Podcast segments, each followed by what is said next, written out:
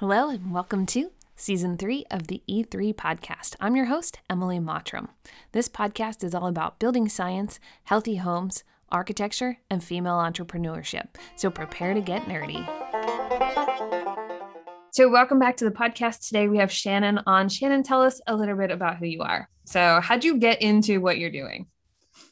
Um, let's see. So, I started out as like, you know, your average um, maker, kiddo. I love to draw and paint. And then I kind of transitioned into liking to make things. I've always kind of been attracted to making them function, even though I do like to draw and paint.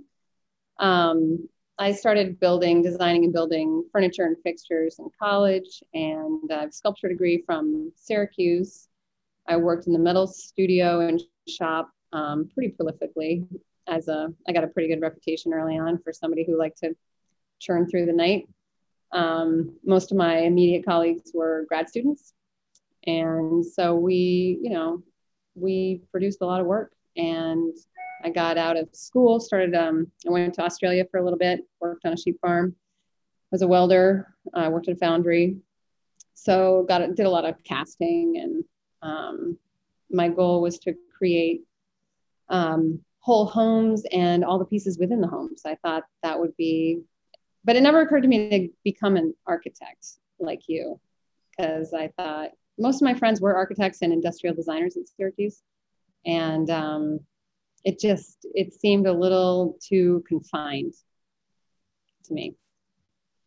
That's a really interesting uh, perspective on it. Um, I wanted to go to art school uh, early on in my high school career my dad's like that's not a career like yeah. a career. You know my high school drafting teacher was like oh architecture school is hard and i was like this might be the fit between art and you know the science that i like because my backup plan was to go to school for chemistry which was totally unrelated to the rest of it.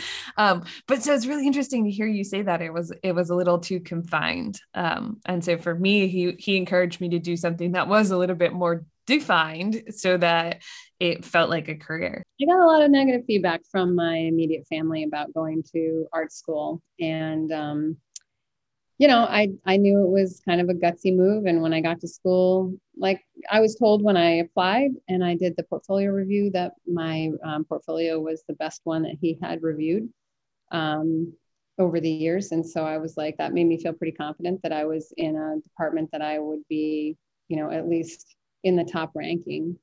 Um, and then, you know, the the people that I gravitated towards and really defined my friendships and my colleague relationships, even at that age, were all very hard workers and very um, good at kind of riding the wave between function and and art. And we collaborated a lot. And but I think that I was out of the group, I was the more gutsy to go the fine art route and i can understand i'm a mom now i have three kids and i'm i'm i understand you know?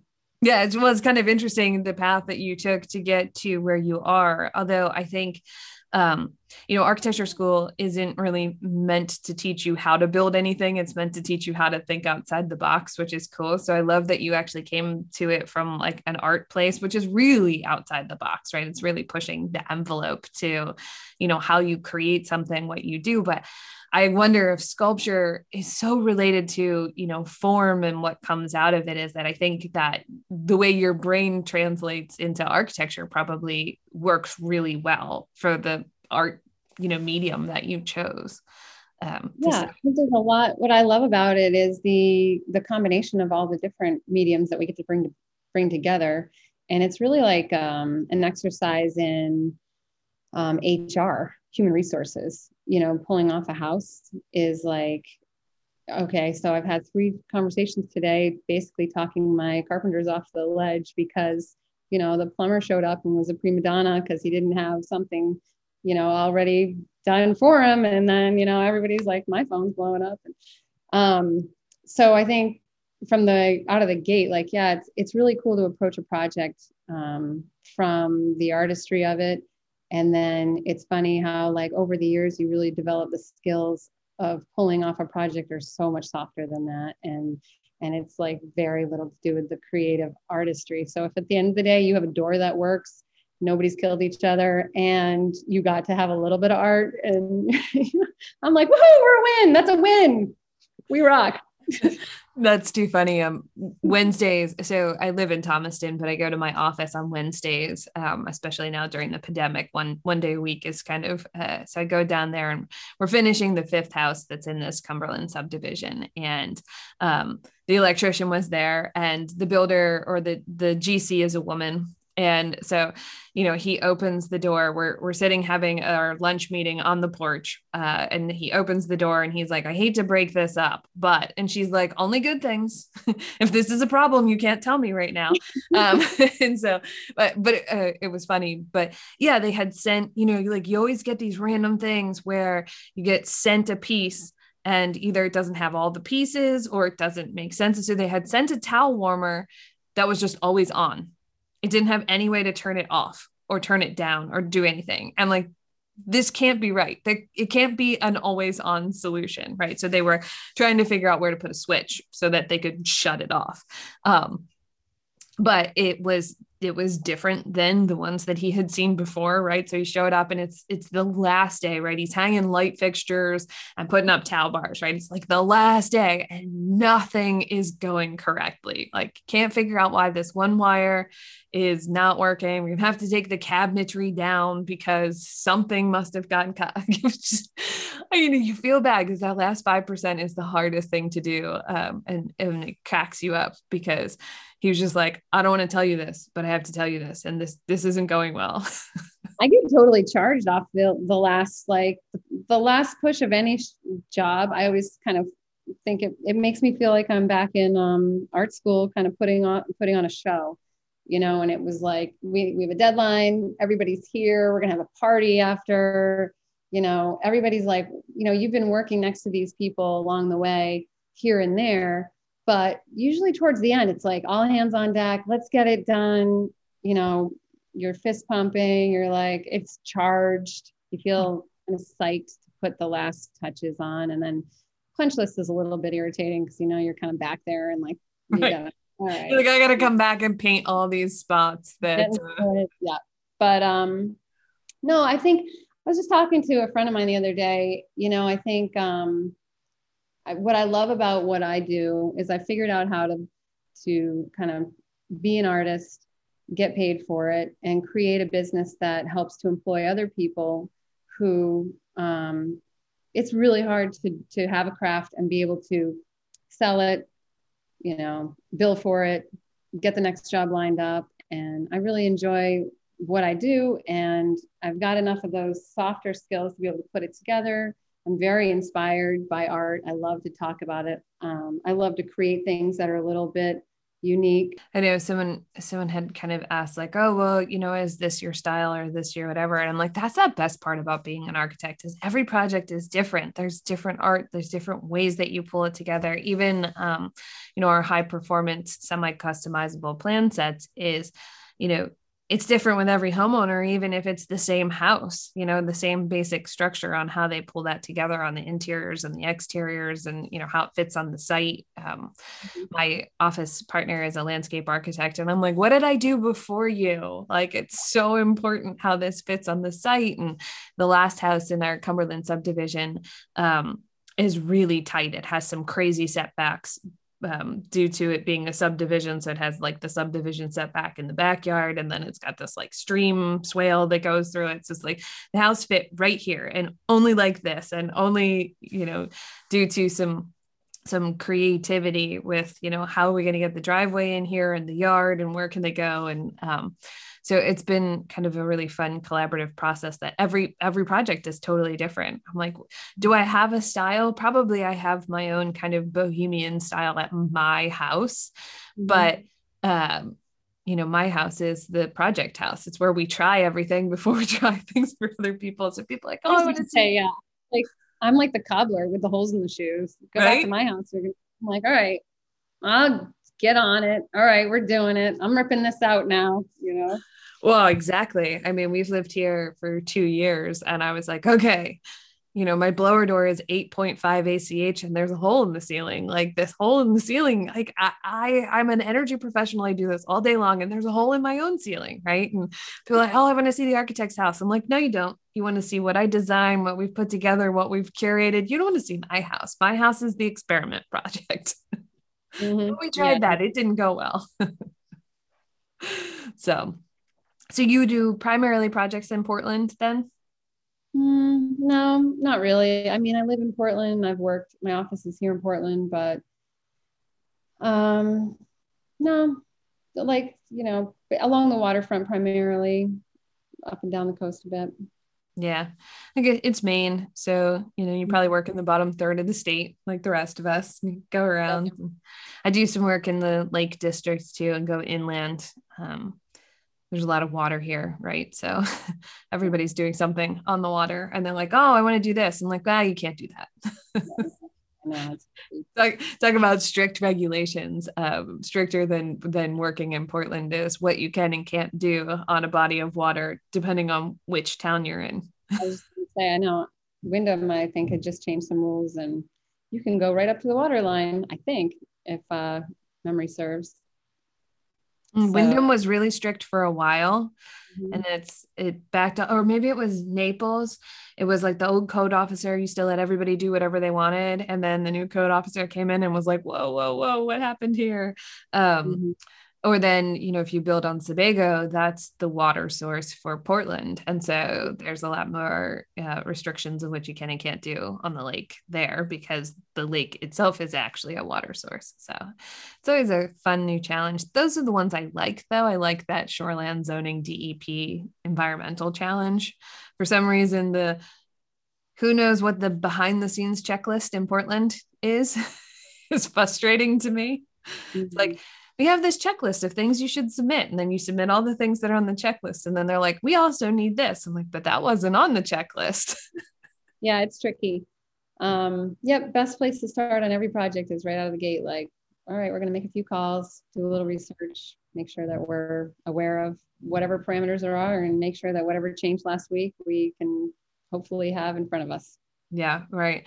Um, you had said earlier that you know it's about your network and and working together, the people that you know, and and I think that if we always start our projects by, you know, taking something to the town office and saying, "This is what we want to do. Is there anything that strikes you as maybe this isn't a good idea now, so that we can work through it before you get, you know."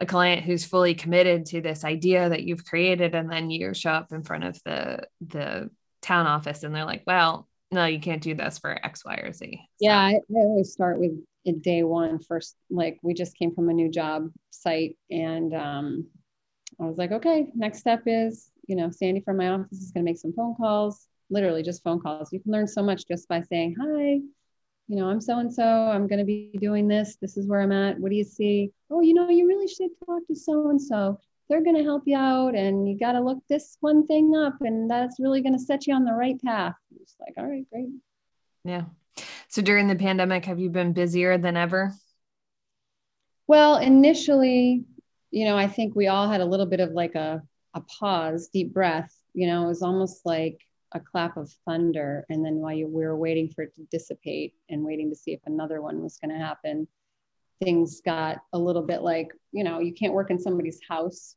for a minute. You know, I was doing some projects where we had to just pull people out. Um, and then all of a sudden, too, like if people were in the middle of drawing something where, you know, maybe they had a change in financial situations. I can't remember, but it does. I definitely remember being like taking a deep breath and holding it for a little bit for a few months there. And then, yeah, and then following, once we all started to kind of understand um, the magnitude or the way that we were going to work around this and you know the ppp helped out the government you know helping us kind of be like don't worry you know we'll help you that kept us working. And yes it's been breakneck a bit lately as the spring is also um, magnifying that for us. So yeah te- the the it's changing starting to get warm again. Now we're all talking about mud season and when are the roads going to be unposted and how soon can we get this in the ground and are we ready for this? And um, for me i didn't have that pause. I would have liked uh, to have that pause. I only had one client and their project was actually done through the architecture part and they were doing some funding things, right? And so the banks all kind of said, "Whoa, wait a second. I was the mm-hmm. only project that I had that didn't like continue forward. And then I had a couple of people come out of the woodworks that were like, oh, you know, we have time to think about this project now. We want to get rolling again. And um, so for me, it was a little crazy.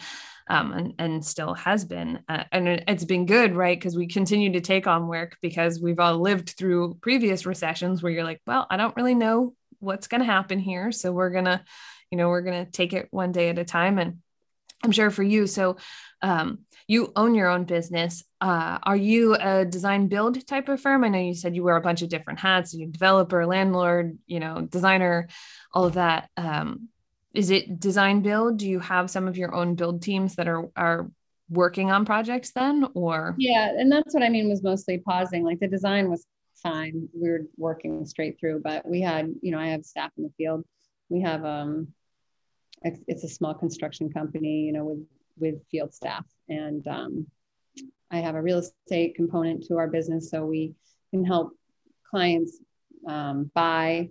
And it, it's it's kind of nice if you're looking at buying and you need somebody who has some um, design and construction aptitude experience, so you can say, well, can I, you know, can I buy this and think about this? And and it's interesting, like a real estate agent does not want to sell you a piece of land because if you have a $2 million budget and you need to buy a piece of land for probably a $2 million budget, you know, you're looking under 500,000, probably should be around 250.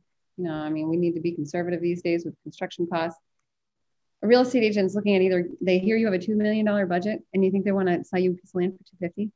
So it's like, you know, you go and you talk to them and they're going to say, look, let me show you some houses that we're going to really, and you'll be in and you'll be done. And, you know, if you want to do a project, you've got to be committed. It's going to take you years from the time that you acquire the land to the time that you acquire the team and um, to the time that you then, you know, get your occupancy permit. And then you're thinking about furniture. I mean, maybe you've thought about it ahead of time, but it just takes a long time. So I think what our company does is it blends those various expertise together um, and even services. I have a handyman team after the fact, so you can acquire, design, build, and maintain your property. Yeah, I think that's so important. Um, you know, because you're right about the the real estate agents, and then right now uh, with the market the way that it is, I mean, people are buying things sight unseen. Uh, you know, I've never been here. They somebody's selling something, they've got 20 offers on it before the first day, and so having someone like yourself who can go in and a first look at it for a client and evaluate it and say, yeah, you absolutely should make an offer on this based on, you know, how this is going, but you're going to have to fix X, Y, and Z, or going in and saying, you definitely don't want this one. Like it's riddled with mold and, you know, it's going to be a tear down. There's no way to save it, or there's moisture, or whatever. And, um, you know, that's not a common component for most real estate agents either, right? So they don't want to sell you a piece of land, but they also don't want to get between you and a sale. And so they're, you know, if, if you're really interested in it and everything's going flying off the market, then, you know, people are getting themselves into, into some trouble in some cases where they don't know what they're buying. So, yeah.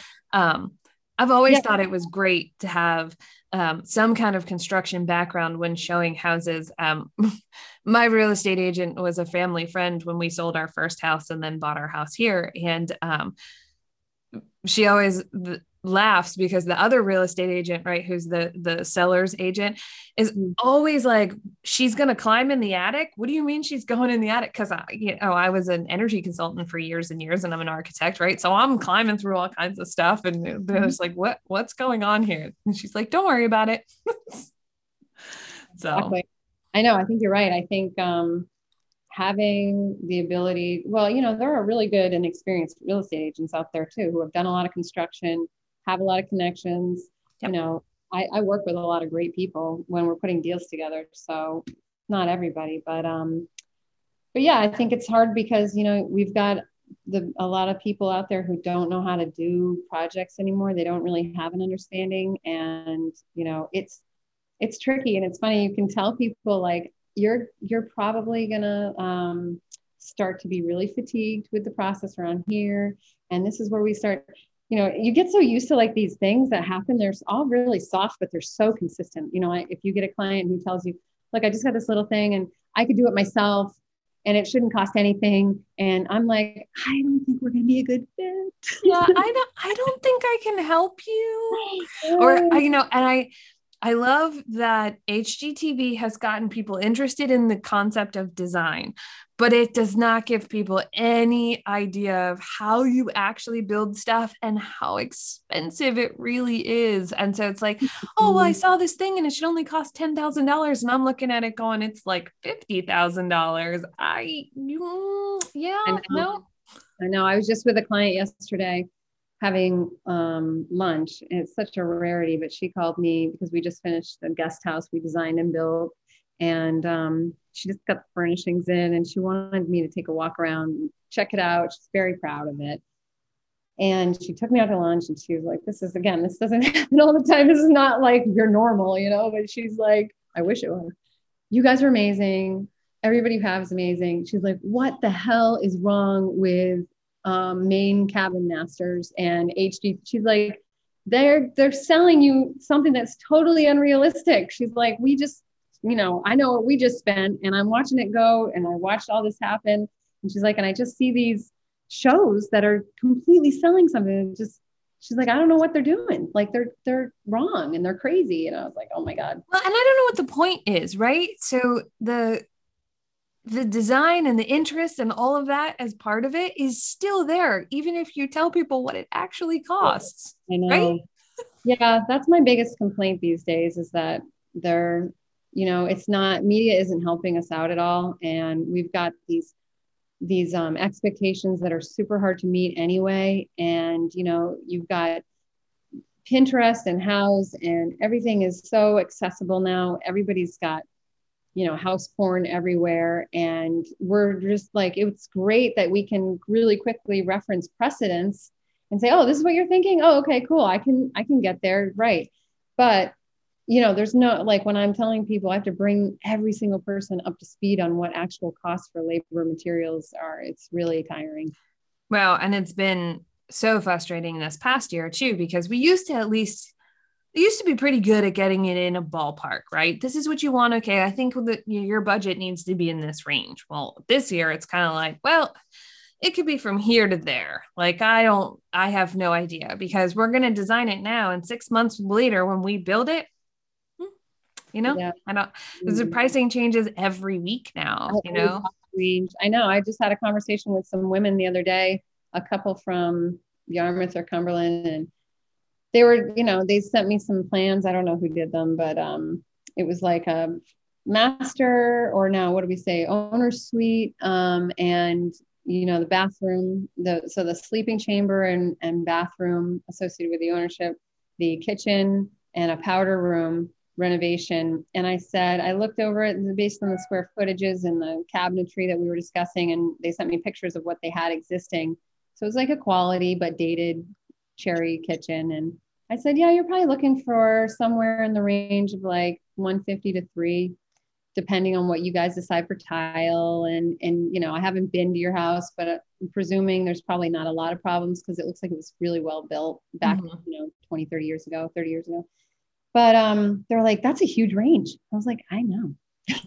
you know like and i wish that i could narrow that down for you and i just can't you know mm-hmm. that's the that's the part that's hard and frustrating and and another thing that's great about the way that you do business is you do have people in the field and so you have your finger on you know the costs as they change for me um, I partner with a lot of great contractors, which is good. And I don't do bid work because that never gets anybody a good project. And um, but I don't buy materials every day or every week or, you know, paying for, for all of those things. And so yeah, it's a lot call, harder. I, I can do gut checks. Really. I'm a good, I have a lot of people that call me on gut checks. Like, what do you think for this? And I'm like, well, that'll be two guys for about a week. That's going to be this. Plus we got to do this, that, and this. And I think, you know, like those ladies I was just talking to you, I did a spreadsheet after we got off the phone and it, I think I did a gut check, what I call a gut check.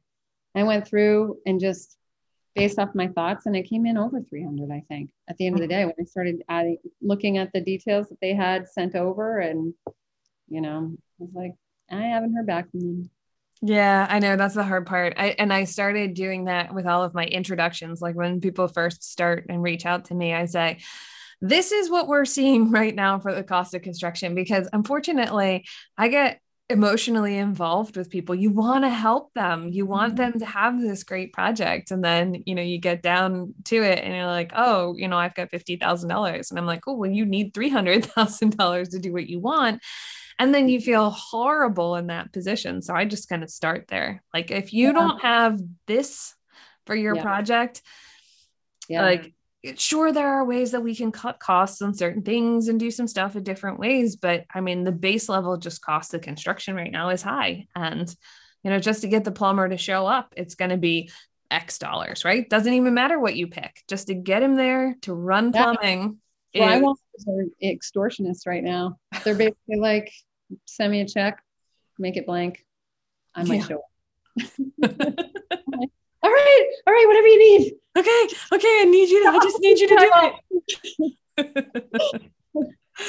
yeah so so it's been kind of a fun uh and interesting time uh to practice design and architecture uh, in over the, the pandemic. And you know we're all hoping the construction costs will go back down. And i think we'll see some dip a little bit but it's not going to go back to where it was. I've never in my years of work, and this is I'm 44.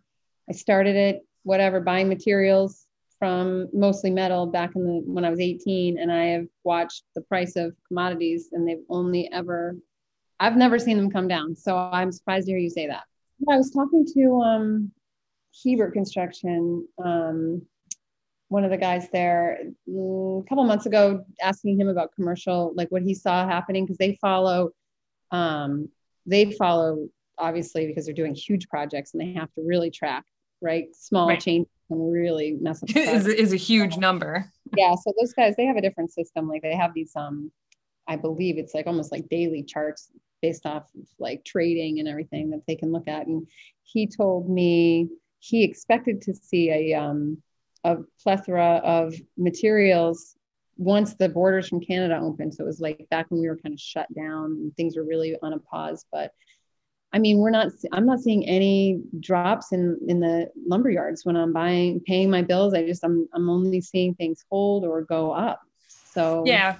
Well, and the reality is, um, you know, people are switching to using metal studs because a metal stud is now half the cost of a a you know traditional two by four. And so now the cost of metal studs is going to go up because they can increase their prices because the other prices you know it's just uh, it's yeah. it's crazy. So i mean we'd like to think it would but you're right. I mean it doesn't really ever come but i mean it's never going to go back to what it was pre 2020 pricing. And it, uh, when we started 2020 i was like well things are already more expensive. Like this is every yeah, year just before 2020, I had seen we were working on a huge project and we went for pricing and um, a development project, and it came it it reset like 20% higher than we expected, and it really messed up the project. And we went and value engineered, we sent it back out, and it came back even another 10% higher after removing some of the details and the materials. So it, that project reset in about a year while we were designing it, 30%. percent mm hmm That was pre 2020. This is like yeah. 2019, and that's still on pause. Yeah. Um, from 2018 to 2019, we definitely saw that. And even going into early 2020, like pre pandemic, where like, you know, things are just, they're getting more expensive. And then it just went like, whoo, yeah, the trajectory. I mean, I think it went up another 10% in the last week. It's been you know, like, too bad for anybody who wants plywood for something. right? We're going to start cutting it ourselves. We'll start making plywood ourselves pretty soon here. Well, and it used to be that it was, you know, plywood was great because it came in these big sheets and so it cut down on labor or whatever. But it's soon it's going to be just cheaper to buy board sheathing, and people are going to be putting board sheathing up again as a rule of thumb instead of, you yeah. know, as the alternate because yeah. they'll be able to get it locally and available uh, milled and it was roughly the same price as Advantech before and it might be less now. so I, I, totally agree. I think you're right. I think it comes down to um yeah, we're going to be changing building practices. which in my world is great because changing building practices and doing things uh you know locally it would be yeah. awesome mm-hmm. um you know i love one of my friends um in vermont like i always love when he's talking about it because i feel like vermont is always kind of pushing the envelope on natural and local materials like they've got a real thing going over there about using things that are local um, mm-hmm. which is which is pretty awesome. I'm like, oh, I can't wait till that trickles down here. But you know, when it gets to I the point, a lot here. I see people. I mean, I always talk about that one dollar you spend locally pays off three times as much. If you, if you spend one dollar in a box store here in town, it it sends seven dollars out of town. And I don't exactly know how that works, but I used to be a part of Buy Local, and I remember reading that, and they were like, just spend what you can, and if you can create, it's better for your carbon footprint if you can take materials that are growing here and use them in your buildings mm-hmm. possible. Right. Um, and you know yeah. I mean like i like paying my neighbor this is my electrician he lives down the street. Yep yeah uh, the electrician on the project uh, in in cumberland he's like i think he's in his 60s or 70s and he's like i'm never going to retire i'm just going to keep doing this. and we're like that's great you know like you just keep showing up. This is awesome. Um, but yeah, we use a lot of local people, people that you know, you know, try to try to do what you can for exactly those reasons. It's like, where can I get this? Where can I buy it locally? Where can where can I mm-hmm. spend the dollars in town on the people who are here? And then on the things that are really critical and important that we have to get from somewhere else, you feel less bad about, right? Because you're importing fewer things. So mm-hmm.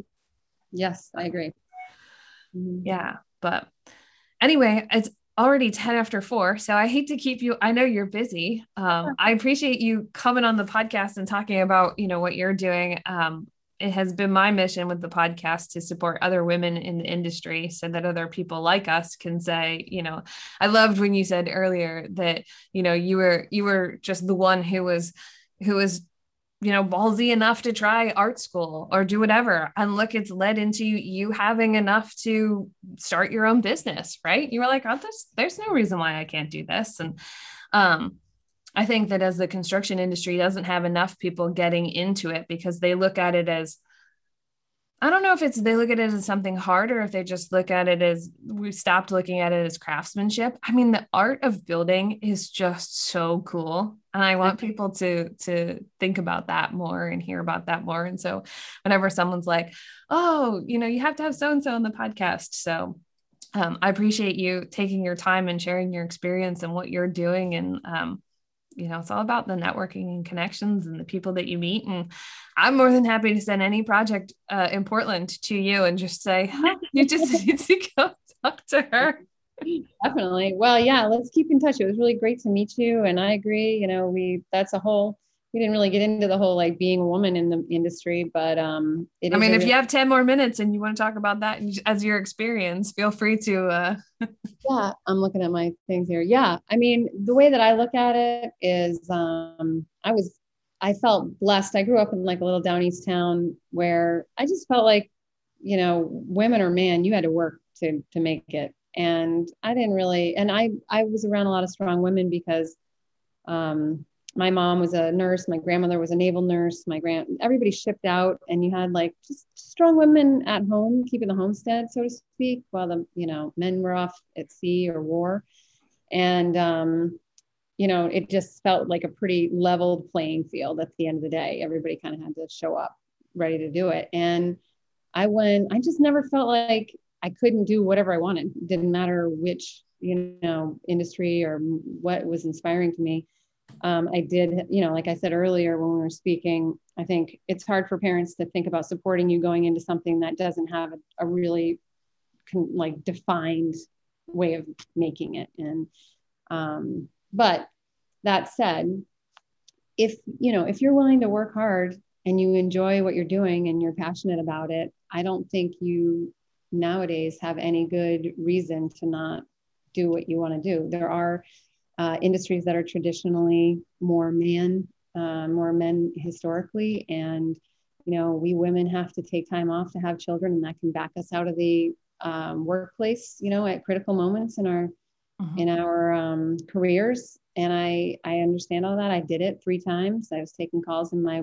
in my birthing bed, and I didn't take time off for maternity on the front or the back of it, and I have no regrets. And my kids always tease me, like, "Are you gonna put your phone down? Are you gonna come?" Like I'm I am a certain type of person, and they accept me, and I accept them, and um, I'm not saying my way is the best way, but this is how I've chosen to do it, and I am and have been typically one of the few women at the table in in meetings when I'm you know there and it can be challenging at times um, but i think it's probably just as challenging to be you know right now we see a real leveling out there with black lives matter we're seeing like a, a real change uh, in the times with the advent of having technology at the at our hands like when you can give immediate feedback about negative feedback about something that's happened people are like oh yikes you right. know um I could get in trouble. So we see like it's really kind of interesting. Um,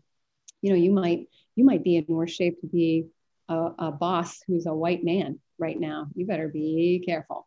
You know, so I feel like um, all things go through cycles and you know i'm happy to be a mentor there weren't as many mentors for me who were doing exactly what I did, but I found mentors wherever I needed them. Yeah. And I, I think that's the same for me as, you know, I grew up in a farm family. Didn't matter whether you were, you know, what you were, you worked, right? So we came from these backgrounds of places where you you just worked. And I think for me, um, I found out now probably more recently that I actually went to a really amazing high school like in a farm community which was crazy but it had great academics program and had great um, you know arts program and had a great uh, technology program and it had an ag department. And so you know for me i think it was just knowing that anything was possible. And so that's what i usually try to do on the podcast is like just highlight the fact that like go out and and do it and anything is possible. And find those mentors and people and us as as people in the field going to places and just saying like hey this is a possibility for you right? And mm-hmm. and just hearing that. And so that's part of why i started the podcast is just like hey you know these people are out there. Find them yeah. I love that. I think that's really great. I think we don't have to you don't have to do everything. Like i love working with architects because i'm not an architect never wanted to be or i would have gone to school for it. I enjoy being who i am on a project. And i think you what you're doing here like highlighting this is really it's great when i'm thinking about it now like kind of live action. You know you're basically saying like there's room. You don't have to know all the answers. You don't have to be like let's just have a conversation. What are you doing? Why is that cool? That's awesome. You know what i mean? Like onward let's get back to work kind of thing. I think that's really cool. Yeah. like you said, I mean, it's the network that you build, right? I don't have all the answers. I don't know everything. If I knew everything, I would be really rich, like you know, Bezos. like Bezos, I'd be, I'd be Jeff Bezos. If I knew everything, I would be Jeff Bezos or or uh, Mark Zuckerberg, right? I would have figured something out and been really smart and whatever. I don't know everything, so I love coming to the table and learning stuff from from everybody else, right? Everybody brings something to the table, and that's maybe it's just my personality, but that's the most exciting thing, you know, it's like, oh, this is so cool. It's cool to collaborate. It's cool to learn things from other people. It's, mm-hmm. and it's totally fine to ask questions and not know everything. yep. Yep. Love that. I think that's great. Thanks for tuning in for season three of the podcast. If you want more information on the guest, check out the show notes. If you want to contact me with a question, a comment, or a suggestion for the show, reach out, Emily at mottramarch.com. You can find me on Instagram, mottramarch, or on LinkedIn, Emily Mottram. And you can find me on Thursday nights at the BS and Beer Show, so come join us live one week. Until then, stay nerdy.